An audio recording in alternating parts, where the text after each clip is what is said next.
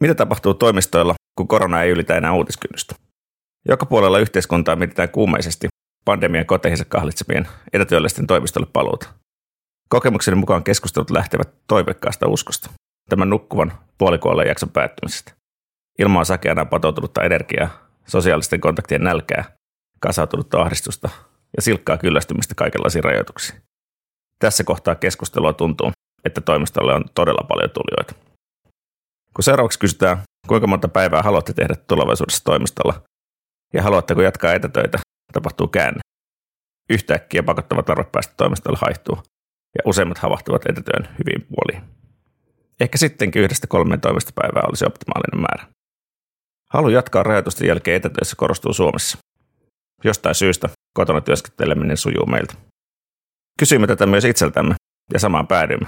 Useimmat haluavat olla enemmän kotona kuin toimistolla. Koronapakottama etätyö tuntuu kuormittavalta, silti etänä halutaan tehdä enemmistä työajasta. Teamsit ja Zoomit ahdistavat, mutta niillä tietotyö sujuu oikein hyvin. Mitä oikeastaan tapahtuu, kun mediatalot lakkaavat organisaatiosta päivittäisiä tartuntalukuja ja rajoituksista viimein luovutaan? Varmaan lienee se, ettei silloin palata samanlaiseen toimistoon, jolta etätöihin lähdettiin keväällä 2020. Meillä on edessämme ihan uudenlainen työelämä ja toimintaympäristö. Olen melko varma siitä, että yllättävän moni pandemian aikana käyttöön otettu tapa ja työkalu jäävät pysyvästi arkeen.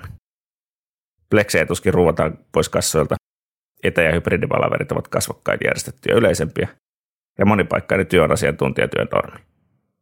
Kiinnostavaa on, muistuttaako seuraava normaali enemmän korona-aikaa vai sitä edeltänyttä vanhaa normaalia.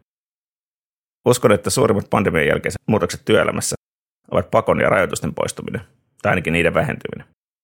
Uudet työkalut ja toimintamallit alkavat maistua paremmin, kun ne eivät ole pakko, vaan mahdollisuus. Erilaisia rajoituksia suunnittelevien päättäjien ja pomojen kannattaakin varautua kyseenalaistamiseen ja kritiikkiin sääntöjä ja vaatimuksia esittäessä. Ehkä kyseessä onkin exit pakoista ja rajoituksista. Tervetuloa tulevaisuus, jossa vapaus, joustavuus ja tarkoituksenmukaisuus määrittävät arkea. Ellun kannat järjestää tällä viikolla tulevaisuus ei peruttu tapahtuman, jossa ajatusta korona haastaa ja tulevaisuutta hahmottelee vakuuttava joukko keskusteluita. Itse ainakin odotan noita keskusteluja ja harjoittelen sitä, että tästäkin tapahtumassa piti päästä toimistolle tapaamaan asiakkaita ja työkavereita. Mutta korona oli toista mieltä.